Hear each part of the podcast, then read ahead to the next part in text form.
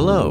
Thank you for listening to our podcast today. We hope that you will be encouraged and it builds your faith. Thanks for listening. Hope that's all right. And uh, if you have your copy of God's Word, if you'll turn to the book of Daniel, chapter 1, uh, I, I got a few things I need to get off my chest this morning. And I'm just going to let you know, I got so worried about what I was going to preach this morning, I didn't even put any hair gel in my hair. I can't believe y'all let me walk around without no hair gel in my hair. Looked like I just rolled out of the bed. I, and uh, so walked by my secretary. She never said a word. My wife, ain't nobody saying anything. They just, they just let me come to church just any old way. And so I'm glad I remembered britches. Amen. Praise God. and everybody said amen. and that is the truth. Praise God. In the book of Daniel, I want to read just one verse. We've been talking the last couple of weeks on being a Daniel uh, in a world of culture shock. And, uh, and our world is in culture shock.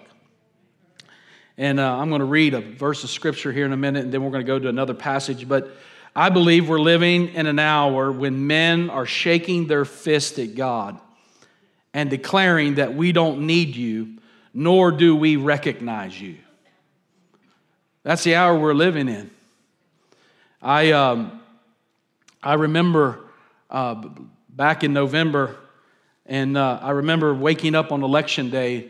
Uh, I was in Philadelphia on election day. The night before, we had done a peaceably gather had done a uh, we had done a Wake Up America uh, f- uh, Facebook uh, live where several pastors preached for 10 or 15 minutes and um, uh, at, in the evening and um, and there was about we had about 117,000 people that were that were tuned in and watching the night before the election right there in our na- right there at the birth of our nation and uh, in Philadelphia. The original plan was that we was going to do it on the uh, the courtyard of the um, of the the uh, where they signed the Declaration of Independence and Independence Hall. And what happened was is that uh, of course it was cold. It was November, so it was cold. But the night, the afternoon before, there had been so many protesters that were going through the streets of Philadelphia. Philadelphia had had, had some rioters that had gone through the city. But uh, when, the, when some of the protesters found out what, what uh, Peaceably Gather was going to do, um, they had just threatened to disrupt it live, you know, being outside. And so uh, they made the decision to do it inside uh, in a hotel room on the inside instead of outside. And um, I remember thinking to myself, my goodness, how have we got to this place as a nation where people are so hostile towards the things of God uh, that they would disrupt something like that? And uh, as I began to think, and as I began to mull over and think about that, I would thought back to the beginning of this pandemic. And um, I be- remember in March of 2020 when President Trump uh, had announced um, that he was going to call a national day of prayer. It was on the, I believe, the 15th day of March that he called a national day of prayer. It was a Sunday morning, actually, I remember it. And, um, and, and, and what I remember about that is that the administration got sued over calling a national day of prayer. And I thought, man, people have really gone crazy. And, uh, and as I begin to think that, that, that, you know, we are really becoming a nation that has forgot its foundation and to the point to where we are becoming um, almost to be revisionist of history where you know uh, where we want to claim that our any aspect of our godly heritage is non-existent and uh, that's why that's why I thank God for men like Ken Ham, um, who has created the Creation Museum in the Ark. And I thank God for men like David Barton. Uh, David Barton has purchased over 100,000 original documents. Uh, um, I mean, incredible documents, original documents of the founding fathers uh, for the sole purpose of preserving American history. Just so that we you have those original doc- documents that they don't fall into the hands of someone who would um, have a malicious intent. I'm thankful for uh, the Green family who owns Hobby Lobby, who took lawsuit money that they had received uh, from being sued by the Obama administration uh, for not uh, being, uh, for not providing abortion services to their employees. Um, they fought back and end up countersuing the government and ended up winning. And what they did was they took the money and they built the Museum of the Bible in Washington, D.C., which is an amazing place. If you've not been there, it is three stories three stories of just the history of the Bible. You, you, you have no idea uh, how the Word of God has had an impact on our nation. In literature, politics, every aspect of our nation, the Word of God has had a part on. And so, and uh, I thank God for men like that, that God has, has saying. And I was. Uh, as I last year, as I was meditating and praying as we were going through the pandemic in, the, in March and April, and uh, we as a church, you know, we shut down for uh, I think it was like uh, eight or ten weeks, something like that, and we opened back up on Mother's Day of 2020. And uh, but through those weeks and praying and meditating on the Word, um, the the Lord spoke to me, and He gave me a word. He spoke a word to my spirit. And uh, I felt the Holy Spirit speak to me and drop this in my spirit. And um, I wanted to share it with you this morning. I, I have shared a little bit about it before, but I wanted to share this morning for a few minutes on it. And there's a word that I'm going to give you, and then I'm going to unpack it um, to you this morning. And the word is the word shock. And, uh, and it's an interesting word because the, the Lord dropped that in my spirit and I thought to myself, that's what's happened to this nation is that people are in shock. And uh, matter of fact, it's not just been just what happened with the pandemic. There's been a series of things that have gone on that has knocked our nation into what we call shock. And I thought it was an interesting word, and I began to look the word up. And the word means a sudden upsetting or um, surprising event or experience. That's what the word means. There's an also another definition. It means an acute uh, medical condition associated uh, with a fall in blood pressure caused by a sudden event as a loss of blood, severe burn, bacterial infection, allergic reaction, or a sudden emotional stress. And um, being in shock is marked by uh, cold, uh, pallid skin, irregular breathing, rapid pulse, and dilated pupils. And the body is thrown into an abnormal response by the shock. It begins to manifest symptoms that is outside of its normal function.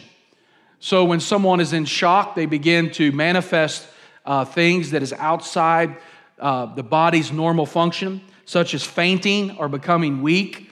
When people are in shock, they become uh, they faint or they become weak. Um, and the Holy Spirit spoke to my heart and said that these culture shocks are disruptive attacks of the enemy to disrupt the last days church that God wants to raise up to gather a harvest like never before seen in our time. And so, over the last 20 years, we have seen uh, incredible events that has thrown our nation and thrown in people into what I call spiritual shock, or the church into spiritual shock. This place of, of spiritual cho- shock. Uh, at the CGIA conference this week, and talking and gathering with pastors, one of the things that I learned is that many of the pastors were talking that during COVID, they have lost 40% of their attendance. Church attendance is down 40% as a church across the nation. And, um, um, and that giving is down almost 50% across the nation. And um, I have a friend, he pastors a couple of churches. He has three locations, and he has one location that before the pandemic, the church was running 3,500. Uh, and now on Sunday morning, he said, I'm lucky if there's 1,200 that comes on Sunday morning. And he said it's been such a drastic change financially that it's almost like people are in just shock. Well, you know, I want to talk a little bit about culture shock this morning. And, um, and our, our current contemporary culture brings new challenges to our Christian faith with each passing day, month, and year. And, um, and I want to read to you this passage of scripture in Daniel chapter 1. We covered some of this chapter 1 last week um, and talking about, um, uh, we talked about a culture's greatest goal. And, um, but I want to read verse 8. It said, But Daniel purposed in his heart that he would not defile himself with the portions of the king's delicacies, nor with the wine which he drank. Therefore, he requested of the chief of the eunuchs that he might not defile himself. If you would turn over to the book of Judges, and I want to read two, two verses of scripture there that I'm going to incorporate here in just a few minutes. And um, Judges chapter 21 and verse 25, and then Ruth chapter 1 and verse 1. It said, In those days there was no king in Israel, and everyone did that which was right in his own eyes. And then Ruth chapter 1 and verse 1 says, Now it came to pass in the days when the judges ruled that there was a famine in the land. There was a famine in the land. And so I want to connect those two verses with you this morning, and then we're going to dive into it. Daniel was a young man that grew up in um, his Judeo culture, traditional values of that day, his Jewish values. He found himself, all of a sudden, he finds himself in a, in a culture foreign to everything he had known. His value system, truth claims, his moral compass was challenged repeatedly at every turn. And his world, uh, his world is now a world of pluralism and paganism. And as I think of Daniel, Daniel could have blamed the, uh, he could have blamed these challenging circumstances on societal ills. He could have blamed it on uh, the court systems of his day. He could have blamed it on the government, the media, uh, the educational systems, and any number of things. But what's interesting as I read the book of Daniel and I read about Daniel, uh, it's as if Daniel is stepping out of the scripture and into our modern culture to show us some principles that will enable us not only to exist in the culture we live in today, but this 24th century, this 21st century world that we're in right now, but also to engage it and thrive in a world that has been shocked. Not only has the church been shocked, I think the world has been shocked. And we find ourselves in a world, um, like Daniel, we find ourselves in a world um, that has uh, passed from a Judeo Christian culture in, in many ways and has become an anti Judeo Christian culture. And um, one, can we really expect to change a crumbling culture around us? Can we really expect that this morning?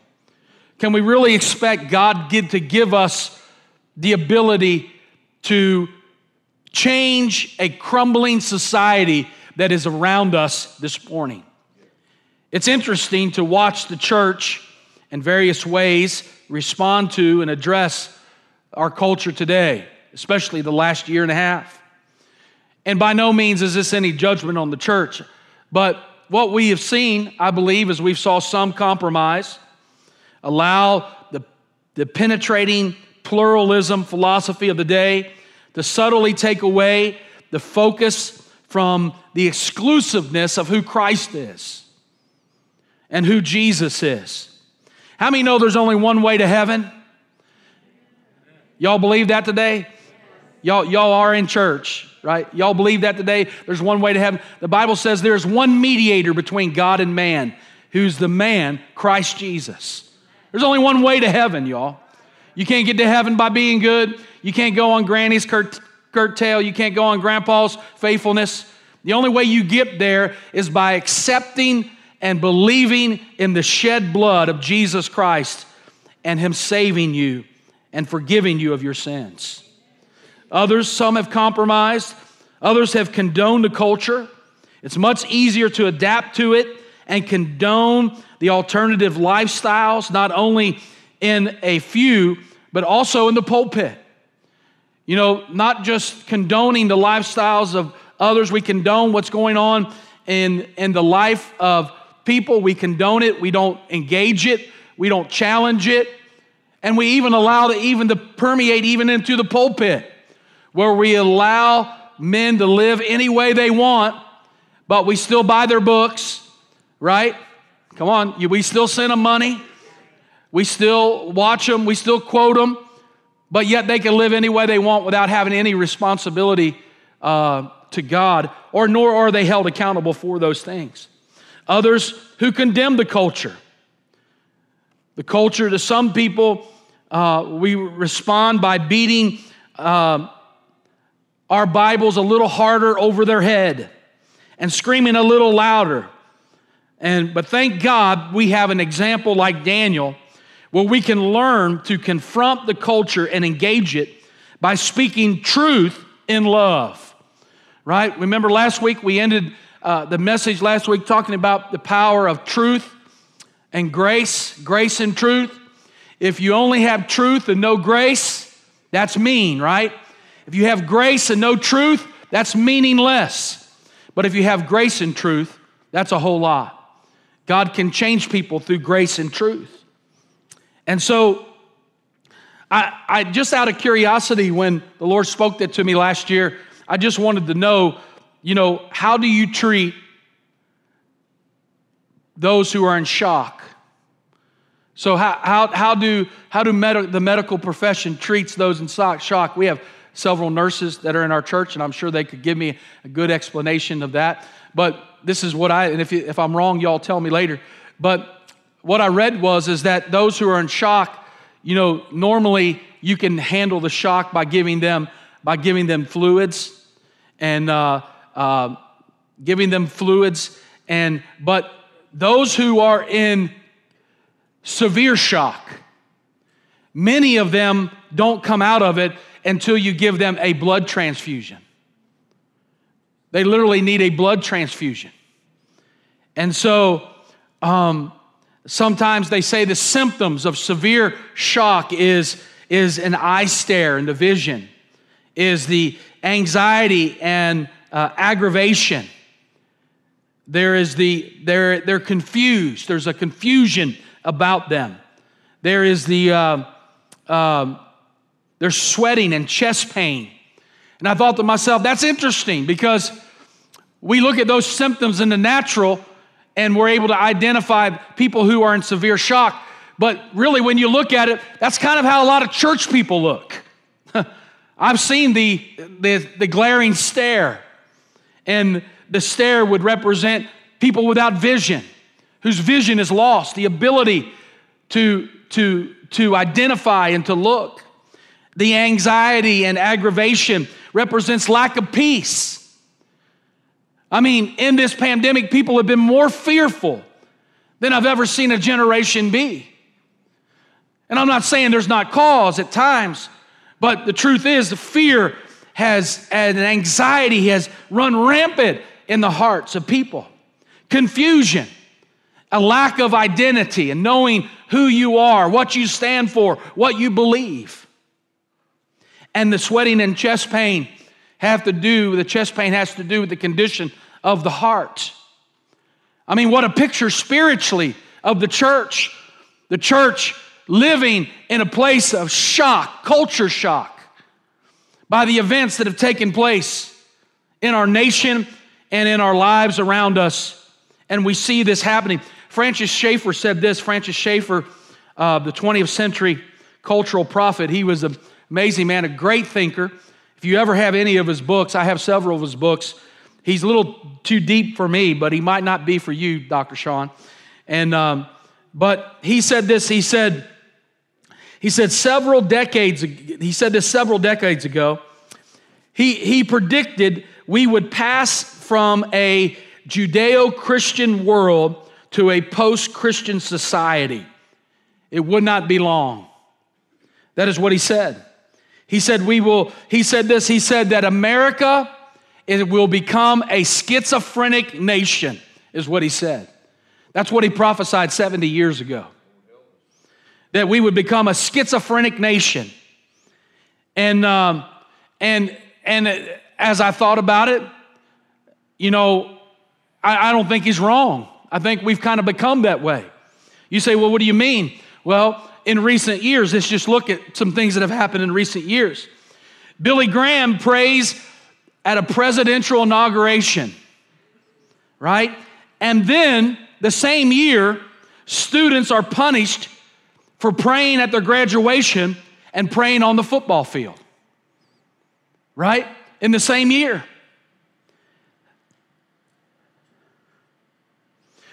In this in one year we watch our presidents and other leaders take office, take the oath of office by putting what? Their hand on the Bible. Right? But a school administrator gets fired in the same year for opening up the Word of God to counsel a wayward student who needed instruction and guidance. Y'all with me this morning? Does that not sound schizophrenic as a nation? We carry out law and order in our streets, and at the same time, we teach that there is no moral absolutes.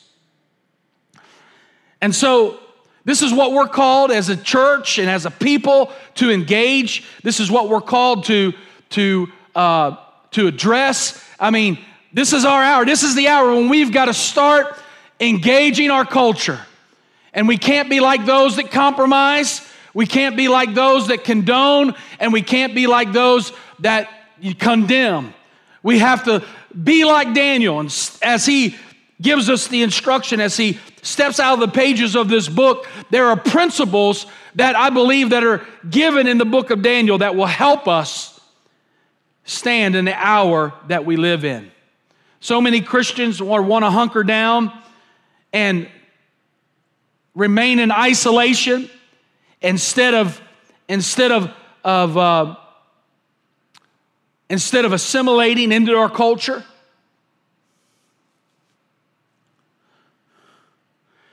You know, I, we are now engaged in a society that no longer is asking if the Bible is true, it's asking if it's even relevant. I mean, that's the hour we're in. They're no longer asking, is the Bible true? But the question is, is the Bible even really relevant?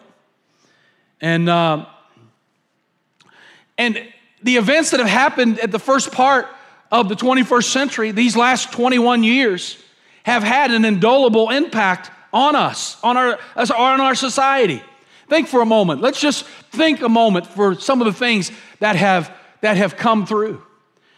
Y'all remember we started this decade out by Y2K. Y'all remember that? How many got, how many some Y2K folks in here? And uh, our, I mean, our nation, I mean, people were f- afraid with, you know, banks were going to close down. We lived near a nuclear plant, and everybody thought that they were going to melt down and that the, na- that the whole nation was going to be, you, you wouldn't be able to get your money, you would not be able to transact. I mean, uh, people hoarded food and hoarded all kinds of stuff. Y'all remember when all that began? And, uh, and so we had Y2K. A year and a half later, we had 9 11. We had economic collapse in 2008 and 2009. We've had pandemics with SARS, swine flu, uh, which my sister passed away with, swine flu, Ebola, and now coronavirus. We've had technology changes over the last 21 years. Can you imagine the technology that has changed in 21 years? You remember at the beginning of the, of the 21st century, you had a flip phone, right? Y'all had a flip phone, and uh, I had one of those Nextel walkie talkie phones, you know? It was a flip phone, but you could walkie talkie somebody, you know? And so, see, you, don't laugh at me. Your phone was like that too. And some of y'all were cool and you had the razor phone. Y'all had the razors. If you were cool, you had a razor. I wasn't cool. But, um, um, and so technology has changed. And, and 2007 and 8, the iPhone began to come out. iPhone, and then there's iPhone 1 through 13 now, I think. I think the, the new one, iPhone 13, has come out. And technology has changed in every aspect. Instead of those big, clumpy computers, we now have, you know, our phones and we have laptops and we have iPads and techno- technology has changed abundantly. Our travel has been uh, absolutely invaded. I mean, uh, if you try to travel, I mean, just going through airports and going from one place to another can be a circus, right? Going through TSA, going through uh, getting on a plane, getting off a plane, doing all the stuff that goes on with all the travel, uh, governmental intrusion. We've had moral setbacks over the last 20 years. We've, we've had uh, uh the abortion, we've had gay marriage was legalized in 2015, we've had the transgender movement. All of these things, and encompassed with coronavirus, all of this has put our culture into culture shock. Daniel found himself in a world that was formed to everything that he had known as a youngster. He stepped, and, and we're asking him to step out of the scripture this morning and help us. And so, how do we be a Daniel and engage a culture that has to be confronted? And do we awaken from the shock the culture has put us in this morning? How do we awaken out of that culture shock? Daniel engaged and confronted. He did not let his circumstances dictate his purpose or derail him for his purpose in God. You know, I don't know about your house, but not so much anymore, but it used to be in my house, there used to be this source of contention that was in my house. And I don't know, maybe, maybe yours too. It's not no more. But there, we used to have this source of contention in my house. It was called who was going to control the remote. I guess we're the only one that's ever had that problem. And, uh, and so that source of who is going to control the remote in the house. Well, I figured out how to answer that. I just bought another TV. And, and so uh, we don't have that problem anymore. But the hold the controls and circumstances of life gives us a sense of control, right? When we make our own decisions, when we when we feel like we have a sense of control in our life, we feel like we're you know, we make our own decisions, we feel like we're in control. But what happens when the controls of your life now are out of your hands? Things are implemented in your life that's requiring you to do certain things, or you don't have control to just go anywhere you want or do whatever you want, or to act, you know, all of a sudden people are making life decisions for you that sit in our Capitol buildings, that sit in our White House, that sit on our courts. They're making decisions for us and how we are to engage and how we are to. Uh, and Daniel is a young man who suddenly finds himself in a situation which he has no control. He's out of the comfort zone of what he's known. He's taken from uh, what he's known and he's put into a pagan world a Babylon. The remote control has been jerked out of his hands. And Daniel, he's living in a time, he's living in a, where there's a, he's got a real job. He's in the marketplace of Babylon. He's surrounded by men and women in his position uh, every day, like you and me, who are hostile toward his belief system and toward his faith. Many of you go to work every day. Like Daniel, many of you step into the secular workplace. Um, our young people go to schools and they will be confronted with value systems that are, that are foreign to what they hear on a Sunday morning. You go to a job that has, you know, that's constantly uh, ramming against your personal convictions. And so, how do we survive the culture shift or the culture shock? And so, let's let Daniel speak this morning. What can we take from Daniel's life? What, what advice for us does Daniel have for us this morning? I'm going to give you a couple things, and actually, I'm going to give you one, and then I don't know if I'll get to the rest of them this morning, but I do want to get to this. First of all, number one, Daniel would say this don't give in, but be resistant. You hearing what I'm saying? Don't give in. Be resistant this morning. Be resistant to what the world is trying to do to you this morning. As a church, as the people of God, we've got to learn to build a resistance to what the enemy is trying to do and how he's trying to attack our values, how he's trying to attack our families, attack our homes, our belief systems. And like Daniel, we have to learn to be resistant. It said in verse 8 Daniel purposed in his heart. I don't believe, I don't believe Daniel was speaking here softly here in these opening verses. I believe he's saying passionately, don't give in. Be resistant this morning. In other words, he draws a line. Notice he does not draw a line on non essentials. He draws a line when it comes to the Word of God. This is the point at which we resist. In other words, Daniel didn't care that they were trying to teach him Babylonian about Babylonian gods or they were changing his name. That's not where he drew the line. He was drawing the line where the Word of God draws the line. And we shouldn't just be fighting against our culture just for the sake of picking a fight. But we should be drawing a line in our culture where the Word of God draws a line in our culture. Where the Word draws a line, we should draw a line. Where the Word says no, we should say no. Where the Word tells us to resist, then that's where we should resist. And Daniel had purposed that in his heart.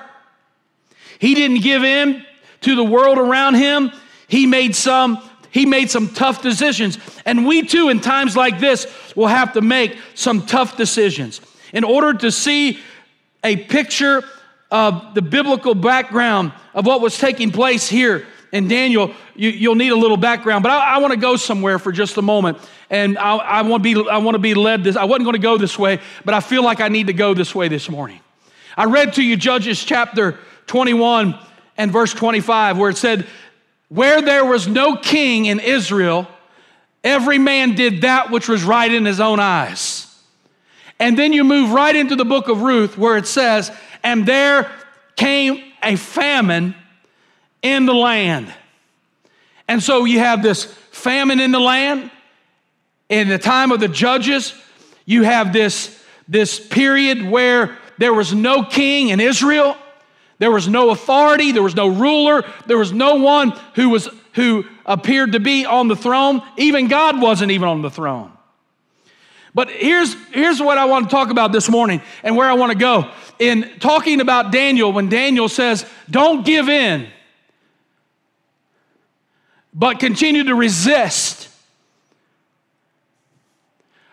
Here, here's, here's what I believe is happening.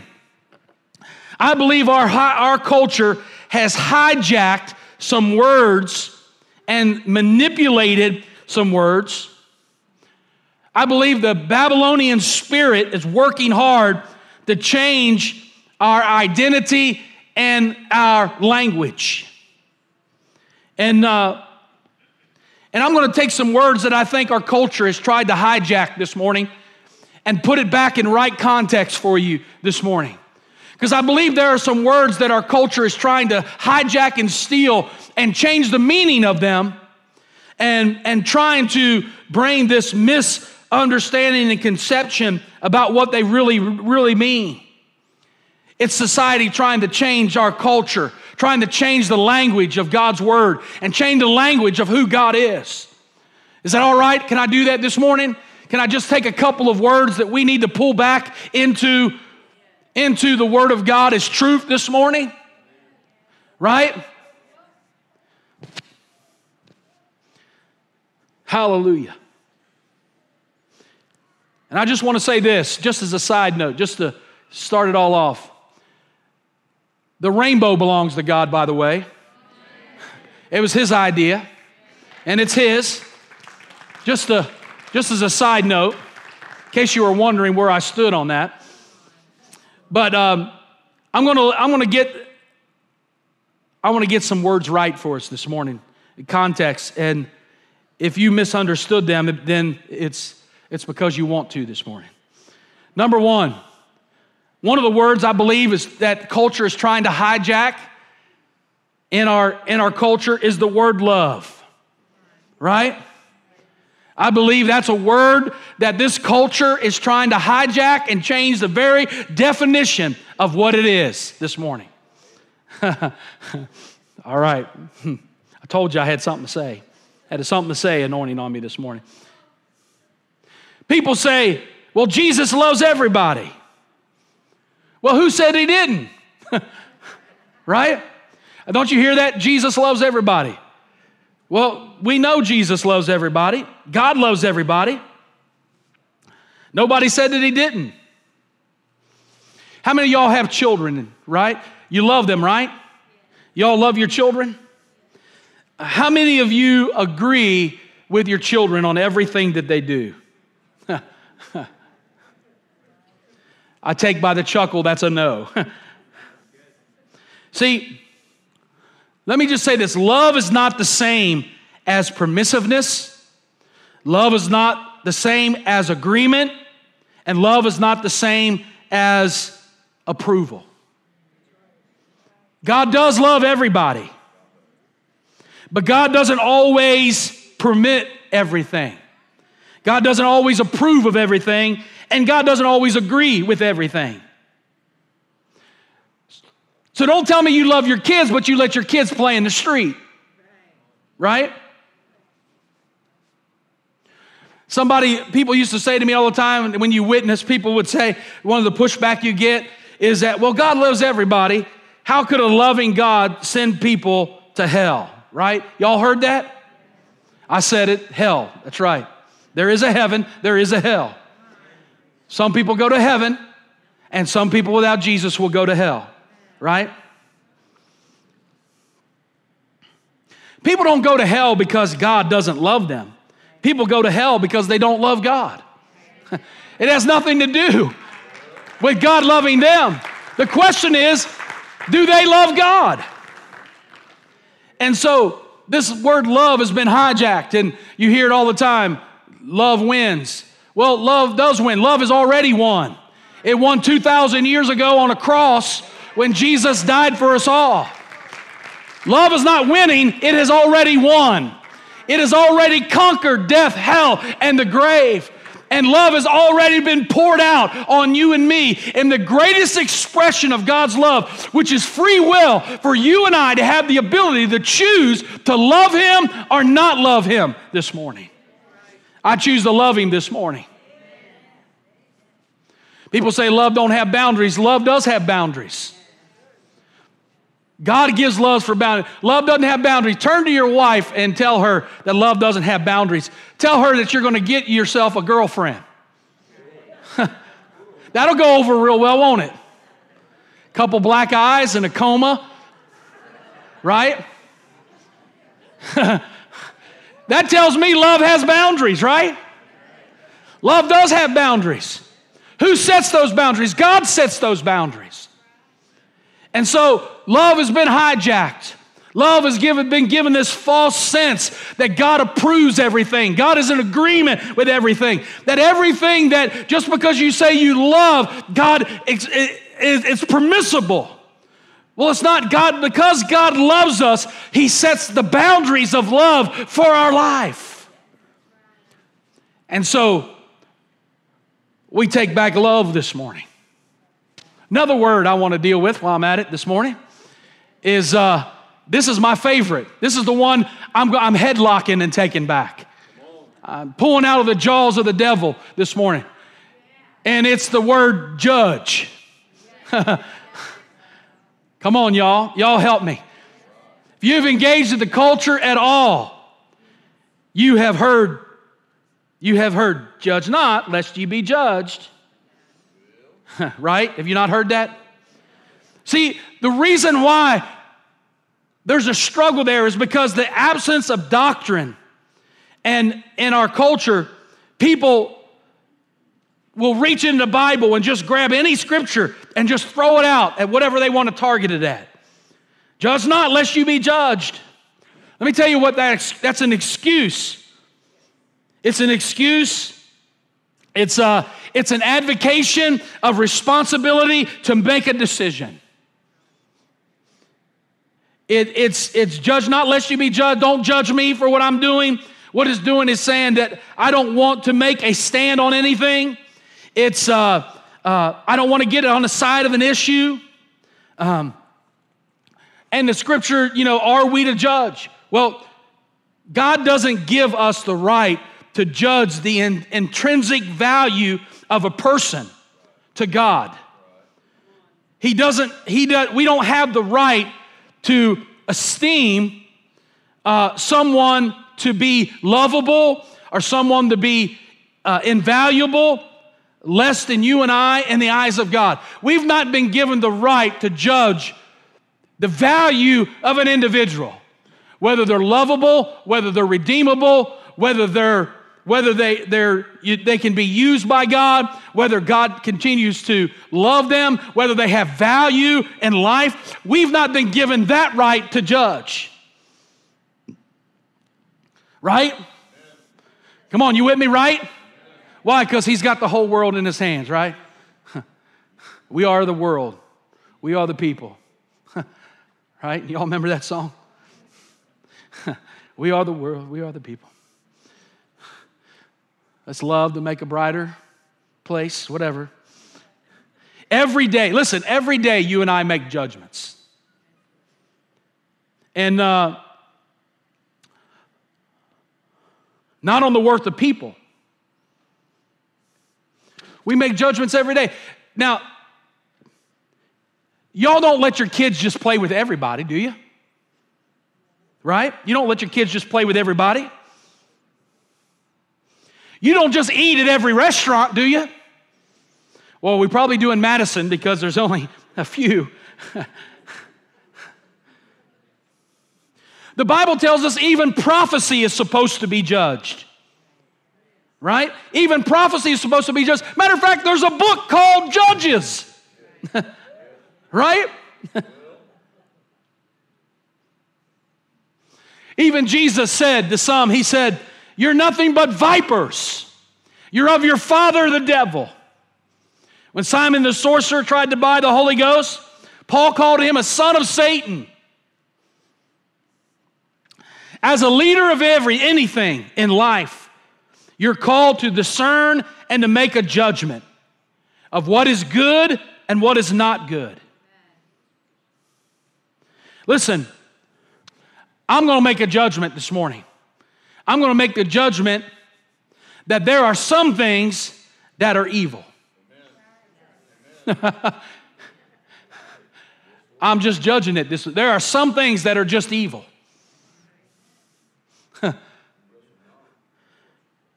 I mean, we all know, right? I'm not judging. I'll let God judge whether or not the people are evil. But I'm going to judge the action of evil. Because some things are just evil. Abortion's evil. I'm just going to tell you. And uh, I was I was thinking this week. How many y'all remember the Boston bomber, the young man that blew up at the uh, the uh, Boston Marathon? And I, I, can't remember how many people got killed. And uh, do you remember when he was on trial and he had an opportunity to speak? And do you remember what he said? He said this. He said, he said, uh, my only response is, is that I hope that Allah has mercy on those who were killed. That's what he said. I hope I hope that Allah has mercy on those that were killed. In other words, he was a Muslim and he was hoping that Allah had mercy on those that he brutally murdered. And I thought to myself, here, here's a young man that wants to be Muslim, but yet his law and eh, eh, Muslim Islam says that if you murder, you're to be dragged out and hung. And I thought, really, if he really lived by his law, they'd be dragging him out in the streets and hanging him. Y'all scaredy cats today, ain't you?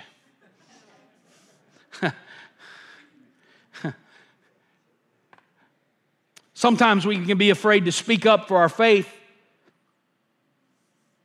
because these false interpretations of what love and to judge is.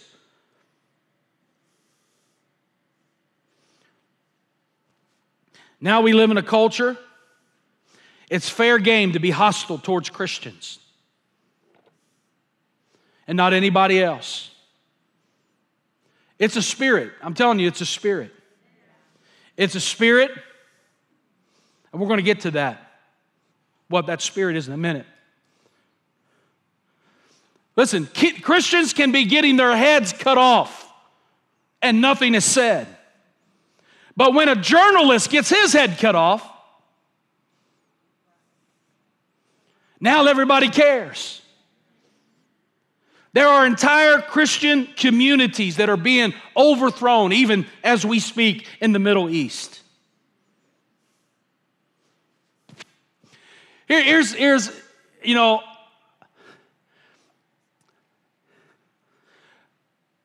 the homosexual community is mad at Christians, right?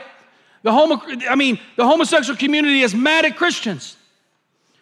But here's the thing I never hear the homosexual community saying anything about Islam. Do you know that if you live in an Islamic nation and you're homosexual, that that's punishable by death? but you never hear, you never hear. I mean, we hear all of these movements that become mad at the church.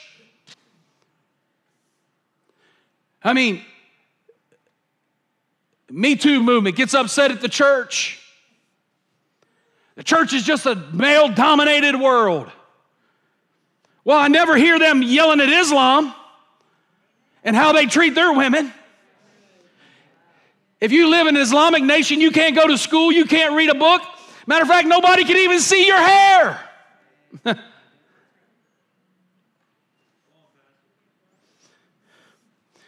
See, we just got to say it because here's the thing we can't stand in the land of our birth and watch the devil overthrow it and not take a stand and say something about it this morning. So, love, love and judge, the word judge. The third word this morning, I'm having fun with this one. It's the word grace. How many know we're saved by grace? Yes, we are. We are saved by grace through faith, not of ourselves. Hallelujah. Now,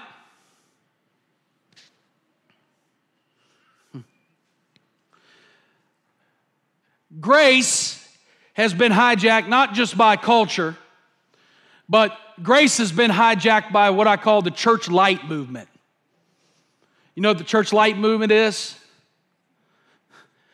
Tastes great, but not very filling. The church light, the church light movement has turned grace into this passive word. That grace is just this permissible passive word. That God is overlooking. God's looking the other way. Or God just tolerates your mess and my mess in our lives.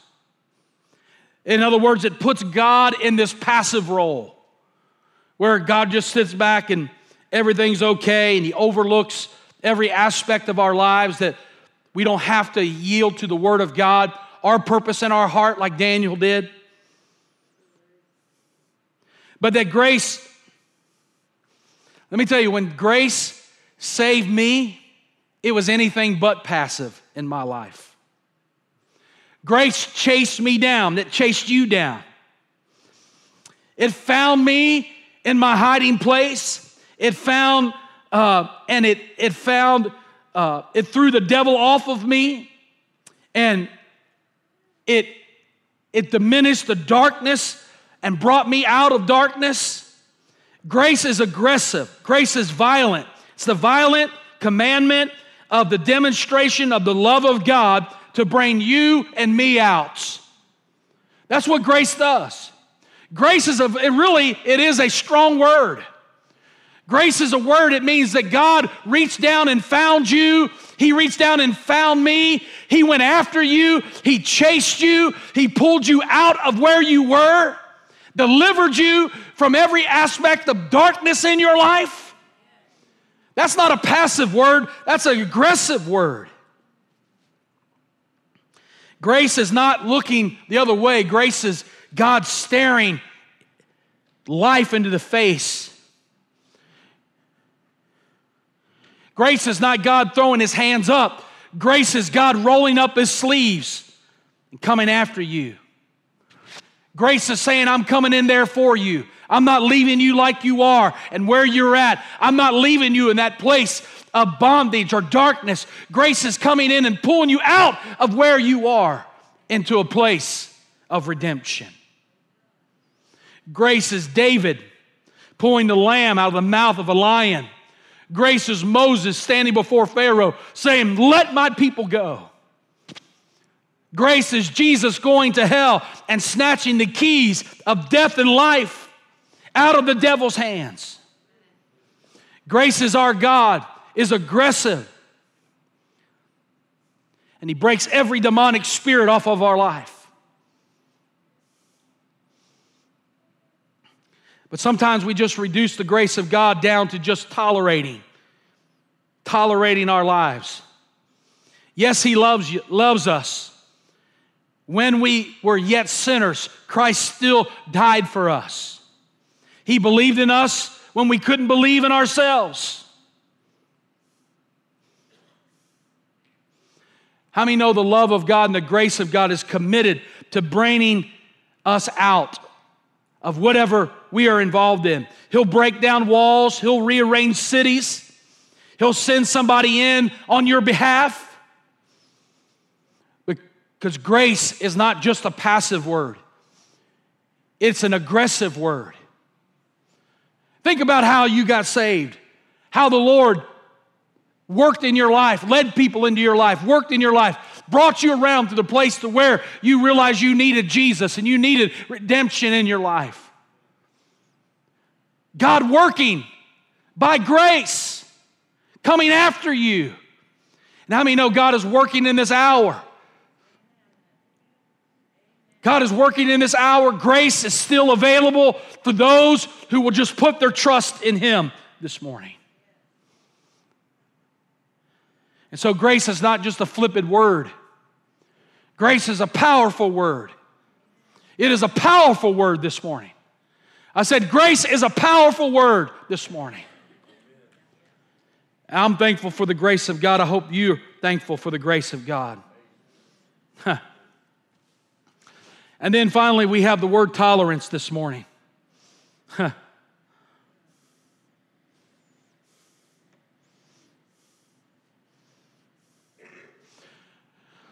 The problem is the spirit of this land, the spirit that's over this land, creates a climate for tolerance. And let, let me just say this the devil has used tolerance as a one way street. You say, well, what do you mean by that? One way street. Christians are supposed to tolerate everybody else, but we are not tolerated. Y'all hear me? Tolerance is not a one way street. it's not, okay, I got to give you an example because the gay community says this says if a person somewhere in their life say to themselves, I've been living a lie. and I want to come out and I want to be gay. I want to be happy. I want to be gay. and uh, they, they should feel they have the freedom to do so, right? I mean, people have rule over their own spirit. The Bible says a man rules over his own spirit. He's going to do what he wants to do, right? And so he can do that. But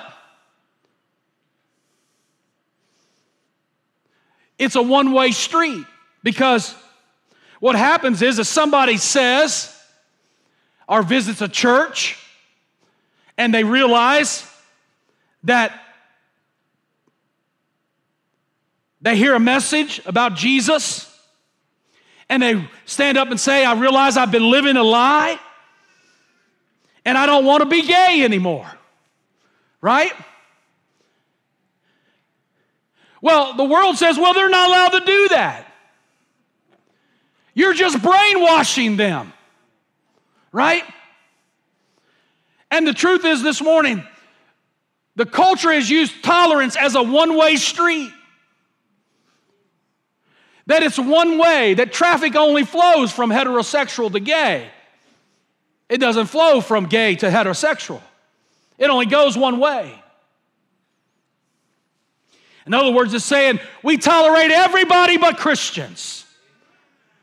That's the culture. If you're, if you're even breathing today, you understand that. We tolerate everything but what a believer believes in. You know, years ago, um, I, I think me and Laura was dating, and uh, I was over in the east side of Cincinnati and I was working and I was over there and I stopped and I ate lunch. And I can't think of the life of me where I ate lunch. But I was eating lunch and I had a, a, a New Testament Bible I was reading while I was eating lunch. There was a lady and her husband who went to the manager of the restaurant to ask me to put away my Bible because it was offensive to them. And so I was young in the Lord. I wish I had that day over again. I was young in the Lord, and I said, I'm not going to put away my Bible. So the manager moved me to another seat. I should have gone in and sat at their table, but I didn't. I didn't think much of it then. But as I thought about it over the years, I thought, man, oh man, I went back, I told Pastor Keith, and he called the restaurant. he wasn't as tolerant as I was. You know? Right? Tolerance is a one way street. Unless you're a Christian, then, you then there's no tolerance for you. You know, it's kind of an example. I got to give you an example, right? So Bruce Jenner comes out on the cover of Vanity Fair, right? He sets records. Matter of fact, he has the fastest, he is the, he is the record for the fastest person to meet 1 million Twitter followers. Like, who cares, right? Bruce Jenner, he's on the cover of Vanity Fair, dressed up as a woman. He's coming out. Everybody's clapping, everybody's happy, right? Woman of the year. They said he was a hero. They said, This man is a hero. I thought, but Tim Tebow, who kneels on a football field, is vilified for throwing his Christianity in everybody's face. right? Y'all with me? Listen, this is the hour we're living in, folks. This is the day. I'm not being mean, I'm not being harsh. I'm just telling you. We're living in an hour, and maybe the reason why some of you are so quiet and why some of you don't share your faith is you're afraid of the backlash that comes for living your life outward and living your life in faith. Well, I think it's about time that we start living loud what we believe, living loud how we feel, not be ashamed of who we are in Christ Jesus. You don't want to be mean or you don't want to be, have a mean spirit. I've met Christians so mean. I wouldn't like them either. But Let me just tell you this I'd rather have Tim Tebow throwing his Christianity in my face than Bruce Jenner throwing his boobies in my face. Pardon me. Forgive me. I don't mean to be so coy from the pulpit. But y'all know what I'm saying, right? Everything's got. My wife didn't hear that. That's good. but that's how it is. But until we say no, until we begin to deal with the spirit that is behind this thing and the spirit that is on this land,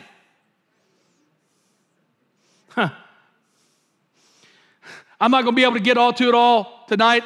I'll finish it Wednesday night for the four members that I have left that'll be at church.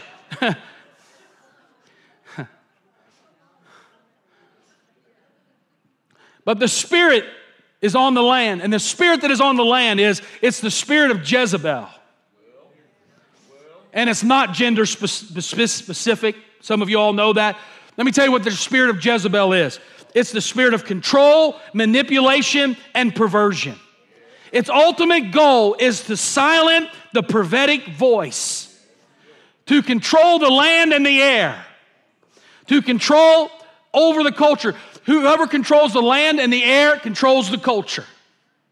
Jezebel got started because she wanted Naboth's vineyard, the land, and she wanted to silence Elijah's voice. All the way to 2015. I just read an article. I just read an article that talked about how um, churches are beginning to be discriminated against in certain cities in America because the cities are beginning to pass zoning laws that exclude churches.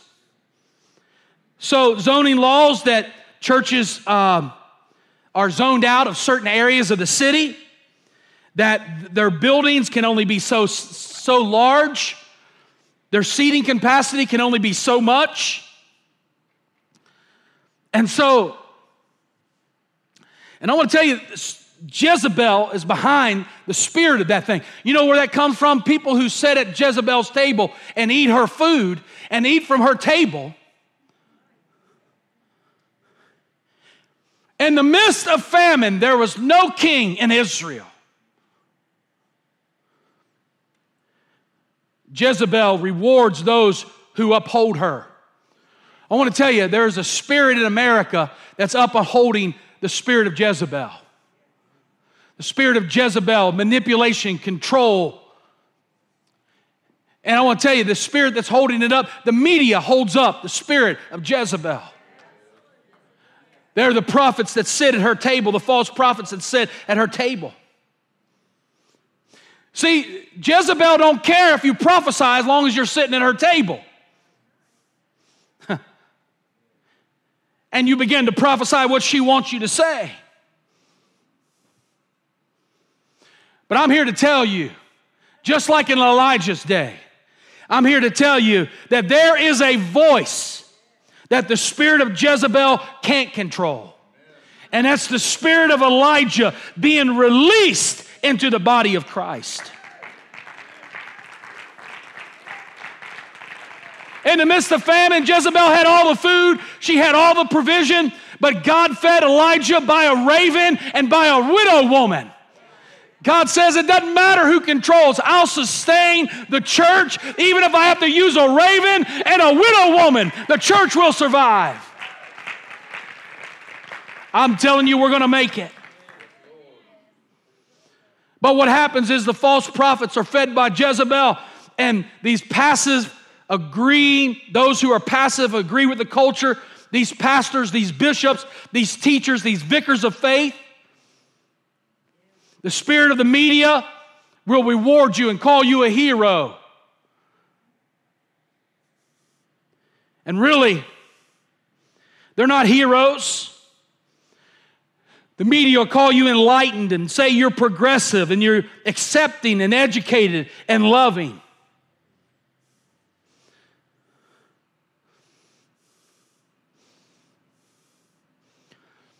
I got news for you this morning. Jezebel may be feeding all the false prophets, she may be feeding them and highlighting them.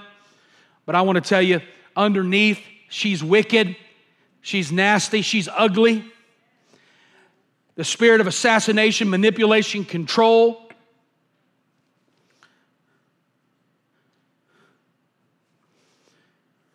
God says, if I find the prophet, God says, I'll take care of him, I'll support him. God will be the one that takes care of them. God will be the one that sustains for them. Our hope is not in a government this morning. Our hope is not in a media this morning.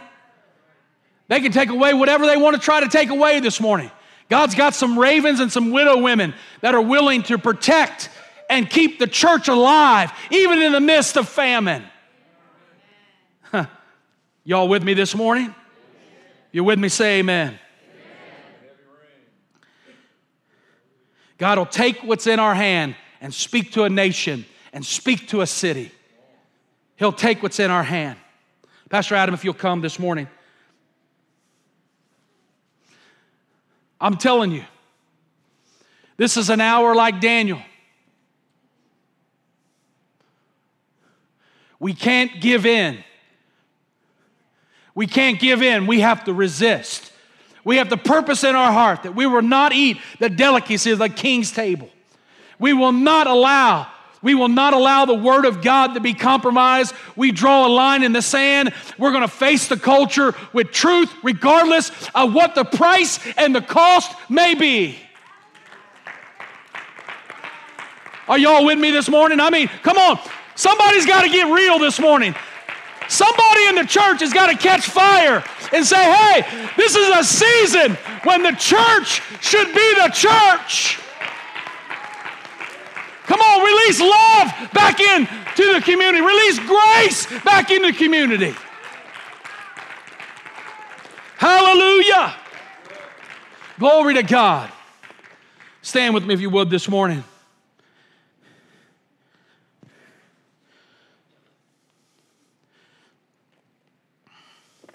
The last night of our CGIA meeting, they had a tag team preachers preaching, and, and uh, the whole service, the Spirit of the Lord was on me, and I just cried the whole service. I don't even know why I did. I just cried. I just, just cried. It was one of the best CGIA meetings we've ever had. And they've been doing them for years, and they brought in big name people to speak Perry Stone, John Kilpatrick. I mean, they brought in big names before, and, and you know, they've all been good. But I want to tell you, they just used guys just out of our conference to just get up and preach, just natural guys just to get up and preach.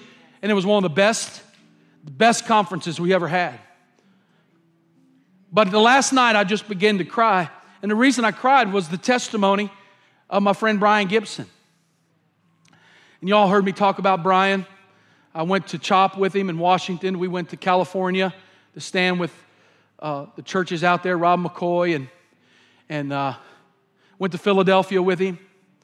And uh, he's been, went to DC with him. And uh, he started telling this testimony. He said, on the January 5th, they had a uh, revival, revival for America rally January 5th in Washington, D.C. He said they set up and they played music, worship, and he said, I don't know how many people were there. He said it was close to 10, 12, 15,000, I don't know. He said there was, it was as far as you could see.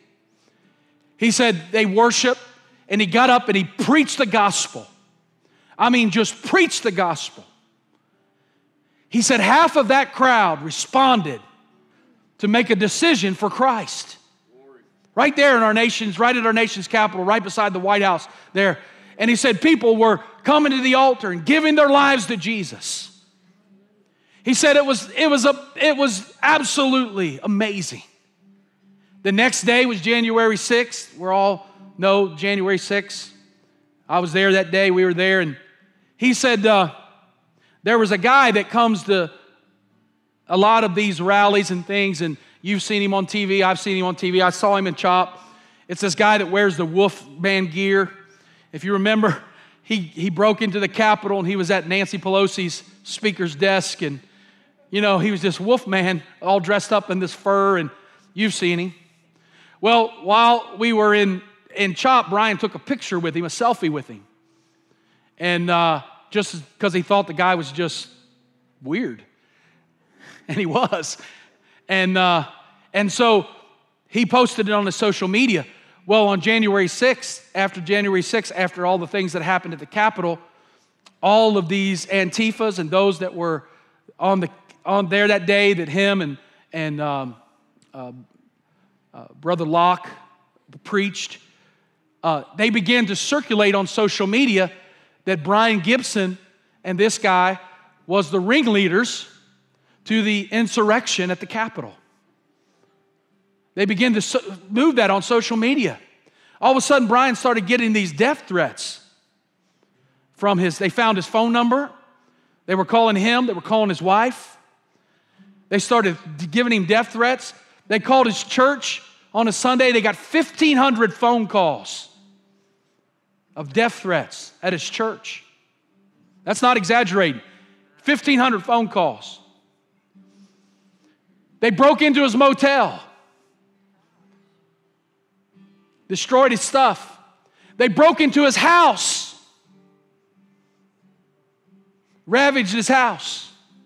He ended up having to sell his house and move to another location. And for like 10 days, him and his family had to go somewhere to be out of the way because people were just trying, they, they, they vandalized their cars. They left messages of death to his children and family. All because he got up and he shared Jesus to a world that needed Christ. And as he talked about it, he just began to weep. I could, I could feel the heaviness and the brokenness in his heart. And I, I could feel it too. I thought, I don't know what I would do. And somebody said, Well, Brian, do you think it was worth it? He said every minute of it was worth it. Because there's people today that if they died, they'll be with the Lord in heaven. That makes it worth it. Church, we're living in an hour. I may not have communicated it very well this morning, but I wanted to get it in your spirit. There is a battle, there is a fight for righteousness. There's a fight, there's a spirit that's over this land that's trying to destroy the church and everything we stand for. We've got to be like Daniel and stand and say, I'm going to purpose in my heart not to defile God or to go against His word this morning. I'm just going to give you a very simple altar call this morning, and I'm going to just pray over, over you. I'm not going to lay hands on you or anything this morning. But if you'll say, Pastor, I need that spirit of resolve in my life this morning. I need, I need to be a to have that anointing on my life to stand and not be ashamed and to begin to stand against those things that come against the kingdom and the principles of God this morning. I need a stronger faith. I need a stronger anointing and ability to stand strong. I need the word of God in my spirit, my heart. And I want to be a I want, I want to be someone that's not silent. I don't want to live in culture shock, but I want to live with truth spilling out of my mouth, with fire in my life, and joy permeating in my life. You'd say, I need a fresh touch of God. I want you to come this morning down to this altar and just stand down here and say, God, I want more. I want to be stronger. I don't want to give in to this world. I don't want to compromise anymore. Some of you, God, grace chased you down and found you this morning. Because I'm here to tell you that anything that you try to do for God, the enemy is going to come at you. He's going to come at you. He's going to send people after you. He's going to try to disrupt everything that God is trying to do in your life. And I'm here to tell you that if you'll just be like Daniel, and understand, God's got the remote this morning. God's got the remote this morning. I'm going to pray over you this morning. And I'm just going to release faith and fire into you the power of strength and joy. Father, just lift your hands to the Lord. Father, I just pray that the power of the Holy Spirit would come on these that have come forward this morning. That God, that they have resolved and purposed in their heart, that God, they're all in for you. They're all in. No compromise. We'll go where you say go, we'll do what you say do. We're not going to let the enemy distort our lives, distort our thinking, misidentify us, put reputation on us that's not us. But I pray that there will be a fire that comes on each of these at the altar this morning. There'll be a, a, a, a conviction, an anointing that would fall on them this morning that's greater than what they've ever experienced. We thank you, God, that we're not defined by this world. We're not defined by this culture, but we're defined by who you are and who we are in Christ Jesus. And we are the church. And I'm going to say it loud enough so the devil can hear it. We are the church this morning. And we belong to him. And we are his this morning. So the enemy's been defeated. The enemy's been defeated. Let there be fire and strength on every everyone as they speak and testify. Let the word of God get down in them and be strong and be rooted, oh God. Let their homes and their families, their businesses, their workplaces be full. When they walk in the room, let there be a tangible presence of God that follows them and is around them and protects them and keeps them. Let every dart of the enemy burn out and go another way. And God, we thank you this morning that though we recognize there's a famine in this land, we are God's people, and God, you can send ravens and widows to feed the church and to make sure the church has what it needs, God. And we thank you, God, for the anointing that are on these that have come this morning. Let it be tangible this week. Let them feel your presence with them. Let there be a difference in them throughout this week. We pray this this morning in Jesus' name. And everybody said, Thank you for joining us for River Valley Community Church's podcast. If you feel led to give, you can click on the donation link in the description or visit our website at rivervalleymadison.com. If you've enjoyed the podcast, you can subscribe or share with your friends. Thanks again for listening. God bless you.